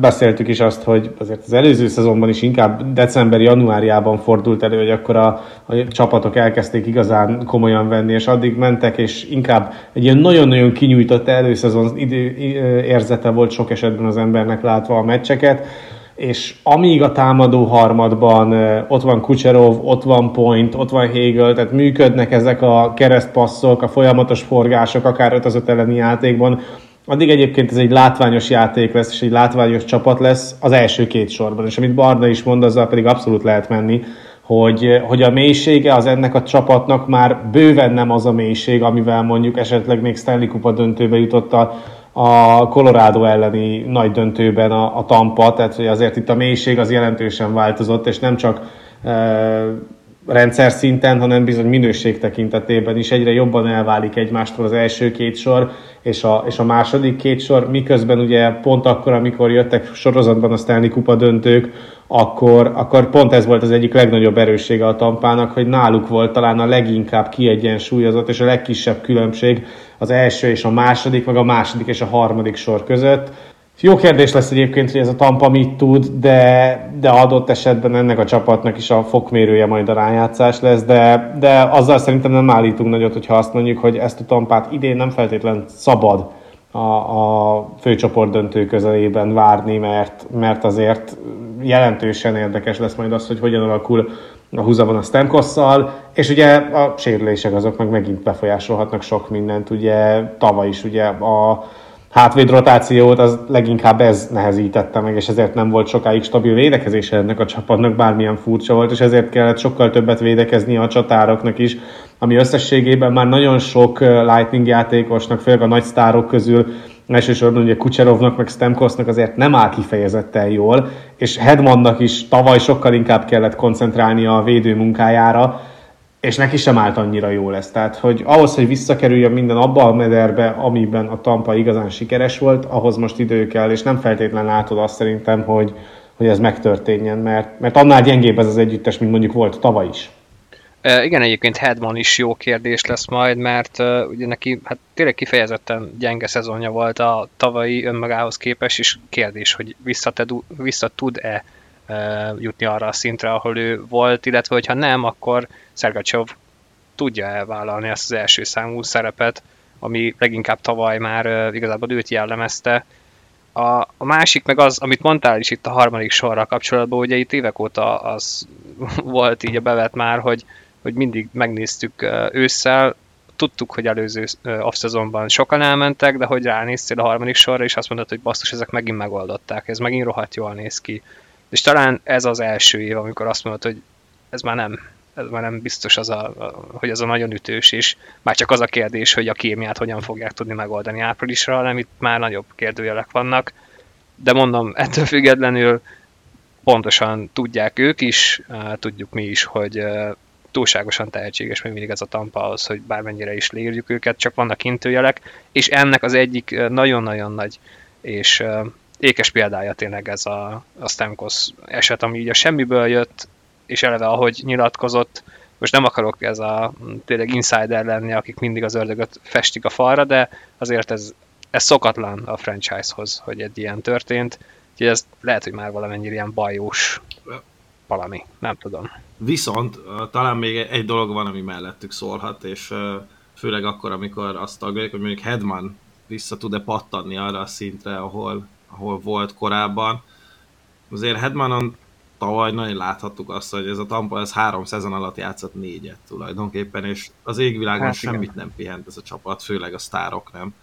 Most ez más lesz, és uh, itt azért most egy viszonylag hosszú nyarat tudhatnak maguk mögött, úgyhogy uh, ez akár még uh, sérülés prevencióban is plusz lehet náluk, másrészt meg tényleg nem ólomlábakon fogják kezdeni a szezont. Idén végre nem én mondom ki Jó, azt, hogy talán persze, a Bruins rám, hárís rám. Jó, kimondom, de igazából olyan óriásit nem vállalok azzal, hogyha egy 135 pontos alapszakasz után azt mondom, hogy szerintem a Bruins ezt nem fogja tudni megismételni. Nyilván itt is az van, hogy tolják maguk előtt ezt az elkerülhetetlen összeomlást, ami tényleg tavaly aztán minden volt, csak összeomlást nem, majd aztán jött az első kör, ahol végül megtörtént, és azért idén teljesen más a lányzó fekvésem, mert ha csak a, a tavaszi csapatot nézzük, akkor Orlov, Bertuzzi nincs, visszavonult Bergeron és Krejcs, és nyilván Bergeron visszavonulása a jégen is eszméletlen sokat számít, de az öltözőben is. Megtalálták el nyilván ideális kapitányt. Szabi, ha jól gondolom, neked nem volt ebben szavazati jogod, mert akkor talán nem ez lett volna az eredmény. Dehogy de... nem, már csak azért is. Legyen Marson, legyen csak egyébként, Marson. egyébként szerintem Marson egy nagyon jó kapitány alkat, és, és szerintem ez nem volt egy rossz húzás, és nem olyan gyenge amúgy ez a csapat, szóval én azért a playoff továbbra is abszolút lehetségesnek tartom náluk. Ó, akkor csak én fogom mondani megint. Helyes. Van egy jó védelmük, van egy jó kapuspárosuk, van egy nagyon jó edzőjük, nyilván a center pozíció lesz itt a a képest meg az, hogy Zaha meg tudja ugrani a, a, hát mondjuk akár az első soros centernek a szintjét, mert azért eddig nem ezt kérték tőle. Hoztak ők is egy raklapnyi öreget, meg hát a Parstonnak. Szóval tavaly is azért már itt-ott volt egy-két olyan hét vagy hónap, amikor mutatta, hogy ő egyébként önerőből ekkora klasszis, és nem, nem azért szállítja a gólokat, mert őt kiszolgálják, hanem akár play drive-ban, akár még kiszolgálásban is tud remekelni. Idén minimum ugyanez a szint kell tőle. Úgyhogy vissza fog esni a Bruins, nem fog divíziót nyerni sem szerintem, de, de én a, a playoffot bőven elképzelhetőnek tartom. Hát érkezett JVR Lucic, óriási amúgy. 2024-ben Lucic Boston Bruinsben fog játszani. Shattenkör, Geeky, Bökvist, és hát igen, ugye távozott Bergeron, ami hát tényleg az egész ligára nézve egy komoly érvágás sajnos, úgyhogy nem tudom most kinek kell automatikusan odaadni a Selke trofit, valószínűleg Barkov fogja kapni most a következő hat évben. Zaka, mint első számú center, nem tudom. És uh, talán tényleg most ez a védelem is egy picit gyengült, kapusposzt az tavaly nagyon jól ment, de azt tudjuk, hogy ott minden nagyon jól ment, és utána a play amikor nem ment a kapusposzt, akkor az egész csapat összeomlott a Florida ellen. Nem nagyon van utánpótlás, egy szerencséjük van igazából, hogyha itt most tényleg megtörténne az, hogy nem megy a Bruinsnak, és összeomlik akár csak sérülések miatt, hogyha kidől Pasternak, akkor, akkor tényleg kb. vége. Mm, a Top 10 Protected az a első körös, amit még bár tudszér adtak tavaly, úgyhogy az valamennyire mm, megmentheti őket, hogyha, hogyha tényleg íg a ház, de most már nagyon sok az intőjel náluk, nem tudom. Én, én most el tudom azt képzelni, hogy van el fognak harcolni.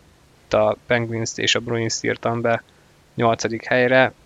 Nehéz megmondani, mert, mert ez a Bruins az utóbbi pár évben mindig megoldotta azt, hogy nagyon stabil csapat legyen, és ugye nyilván az alap az most is megvan, meg a kultúrája a franchise-nak, ott van Marsan most már mint abszolút vezér, Parcelnak a legjobb éveiben van, de hát akkor is kidőlt az első és a második soros center, és egy olyan franchise art, aki szerintem már akkor fel tudta dobni, vagy össze tudta rázni a csapatot, hogyha a nyakára rakta a törölközőt és besétált az öltözőbe, nem kell csinálni semmit. És ő nem lesz most ott.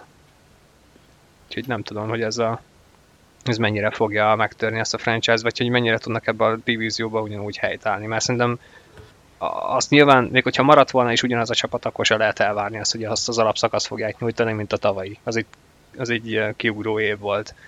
De playoff legyen.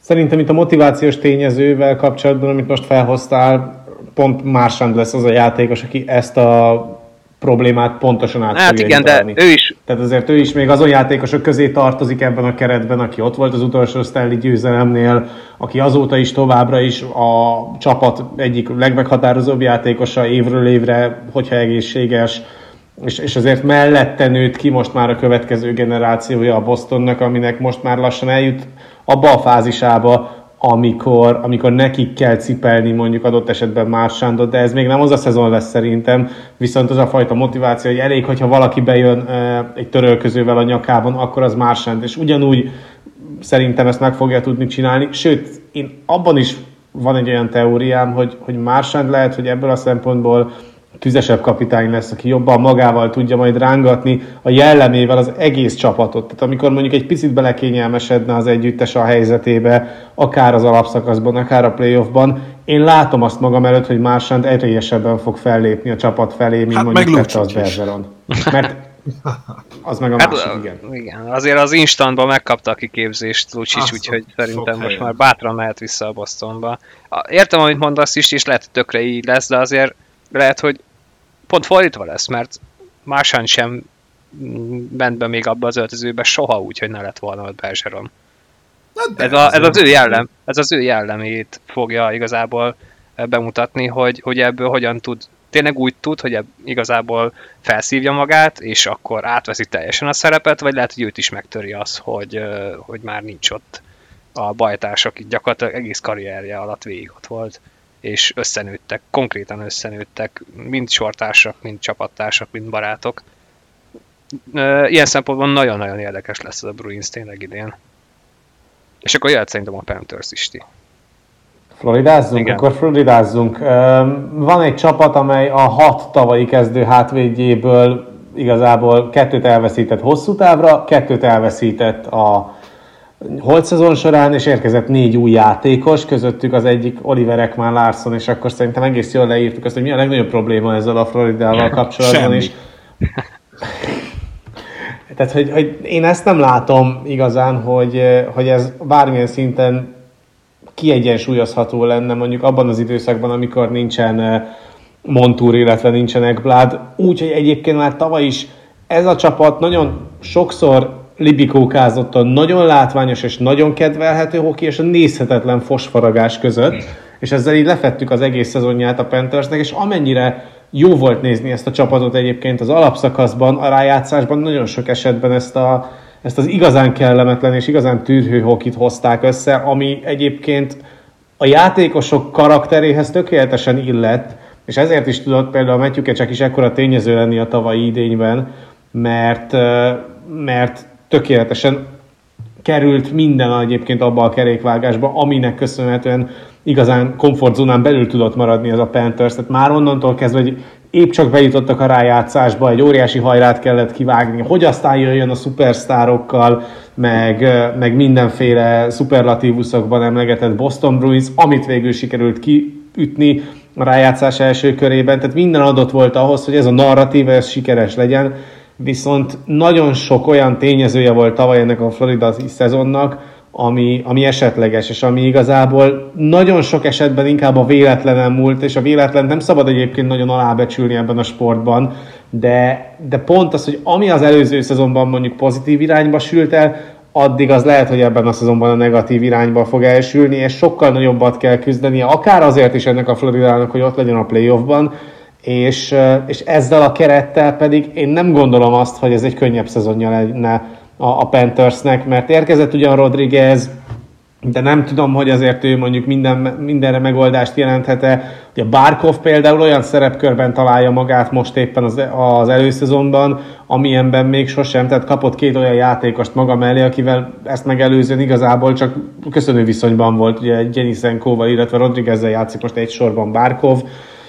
Persze a hátsó sorok viszont kecsakéktól lefelé viszont megadják azt a stabilitást, csak pont az a probléma, hogy, hogy egy olyan sor, amelyik ennyire épít a védekezésre és az átmenetekre, mint a, a Barkov féle, azt nem feltétlen látod jó ötletnek, hogyha mondjuk két olyan játékossal kerül egy sorba Alexander Barkov, akivel mondjuk nem feltétlen van meg az összhang, aki nem tudja már előre olvasni azt, hogyha Barkov mondjuk jobb, jobb lábbal indul el a korong irányába, akkor mi lesz a hárommal következő lépése. Míg ugye azért ez tavaly megvolt, és nyilván Bárkov egy rendkívül intelligens játékos, és meg fogja oldani ezeket a szituációkat, de sokkal inkább magára lesz hagyva, és ugye azért is lesz gondban a Florida a koron kihozataloknál, mert egy olyan játékos van, aki ismeri például Bárkovék mozgását, vagy éppen Kecsakék helyezkedését, ez Forsling. Na most Forslingot nem játszhatod 40 percig egy mérkőzésen. Szerintem a Panthers tanulva a tavalyi szezonból erősebben fog kezdeni, és nagyjából véglavírozza a szezont ott, ahol tavaly is bejutottak. Hmm, nem nagyon gondolom azt, hogy rámehetnének úgy a divízió győzelemre, mint ahogy mondjuk két évvel ezelőtt, de playoffba várom őket ettől függetlenül. Sok változás nem volt, hogyha elkerülik őket a sérülések, nyilván Bobrovski legyen jó, úgy tűnik, hogy tud jó kapus lenni, meglátjuk, de én playoffba várom őket. Alapvetően én is. Tavaly is megmutatták, hogy végig szenvedve is be tudnak jutni.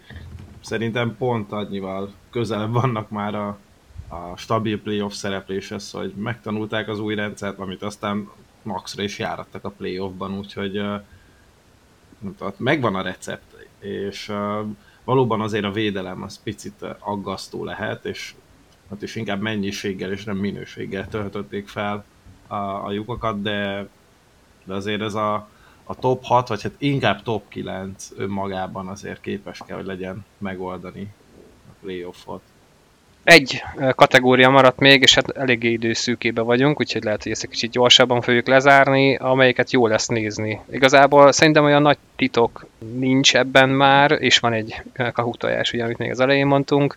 Uh, ajánljuk a Carolina Hurricanes, New Jersey Devils és Isi szerint a New York Islanders meccseket. Hát, Istit még megérteném, hogyha ha Garázs Zsombor túlélte volna a keret szűkítést. Így Isti Léci, mondj már egy okot, hogy miért lesz jó az Islanders nézni. Az előző években azért jellemző volt, és tényleg nagyon gyorsan fogom ezt összegezni, hogy, hogy lehetett tudni nagyjából azt a fajta tendenciát és azt a fajta játékot, amit az Islanders fog majd nyújtani, és nagyon hasonlóan megjósolható volt minden egyes mérkőzése az Islandersnek, mint a másik New Yorki csapatnak.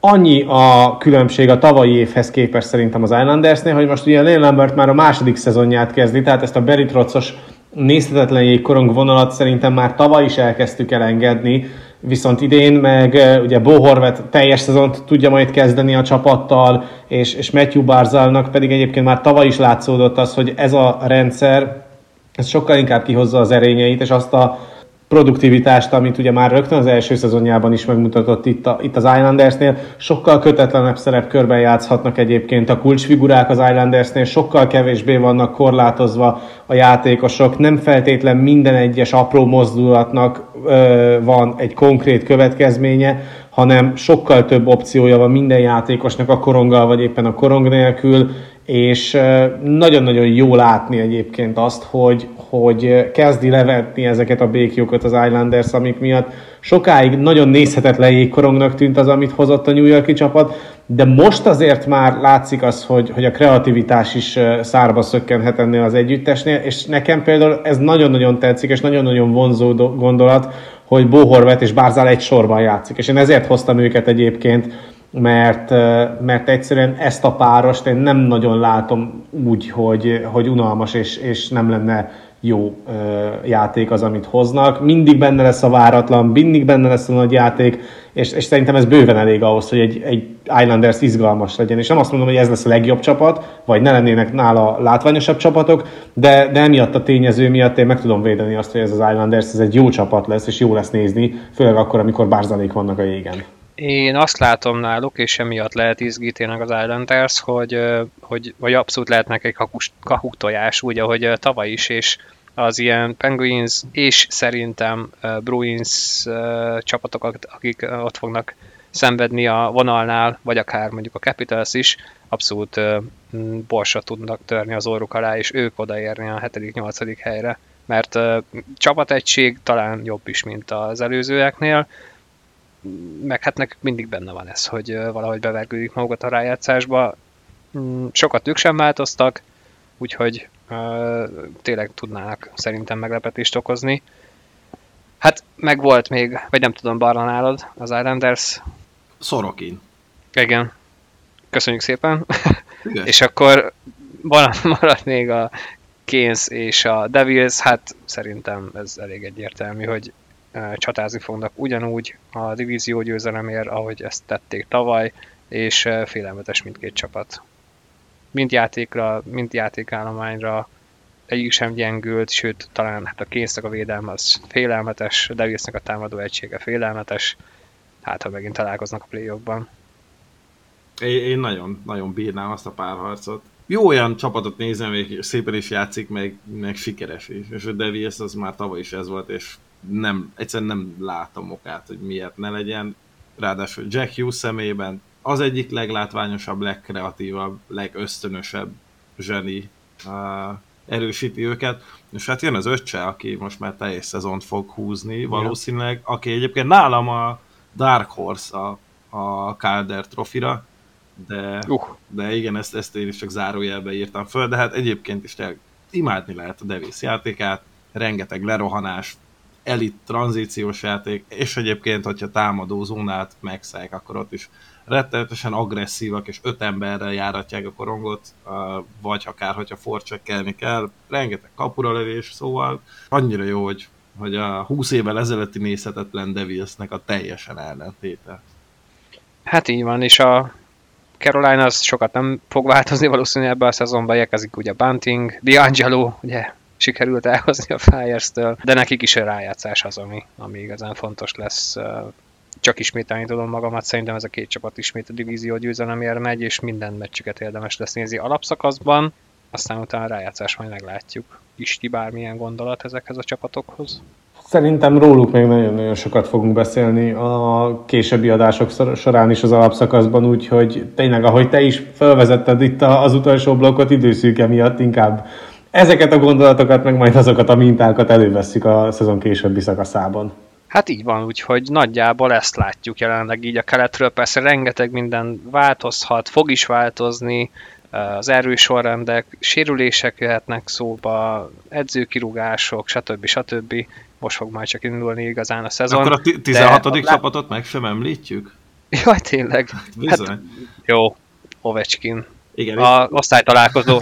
az, az osztálytalálkozó, tudod, a, Igen, itt az öregek összegyűlnek. Szarka Andris kollégánknak a tavalyi gondolatait fogják valószínűleg egyébként egyre inkább megvalósítani, ez az mindenki löveti a gólokat Ovechkinnen, és ez az egész szezonra kitűzött cél valószínűleg. Hát a következő négy évre, nem tudom most mennyi, mekkora szerződése van még addig. Nem. Szerintem még négy van hát. Ad, addig azért össze fogja hozni ezt a majdnem 900-at. Tom Wilsonnak zseniális szerződése van uh, ezzel. Ja, tényleg. Én egyébként őket nem várom ugyanúgy a play ba azért remélem, hogy Ovechkin meglövi a 40-et, és közelebb kerülünk a rekordhoz, mert az egy óriási dolog lesz majd egyszer, de ez nem ennek a szezonnak a témája, ahogy valószínűleg a Washington Capitals sem, ezért sem raktuk be nagyjából sehova őket, de úgyis fogunk majd róluk is beszélni a szezon során, úgyhogy hát nagyjából szerintem hasonló koncepcióval jövünk majd a nyugati konferenciával és a két divízióval, hogy pontosan mikor azt most még nem tudjuk megmondani, de hamarosan érkezünk, addig is eh, lehet figyelni a híreket, nézni az előszezon meccseket, és ahogy már a legelején mondtuk, eh, tényleg hát nagyjából másfél hét múlva kezdődik az alapszakasz. De addig még úgy is jövünk a nyugattal, úgyhogy srácok, nektek is nagyon szépen köszönöm, hogy eh, ismét itt voltatok, és a hallgatóknak is, úgyhogy sokára jövünk ismét. Sziasztok! Sziasztok! Hello!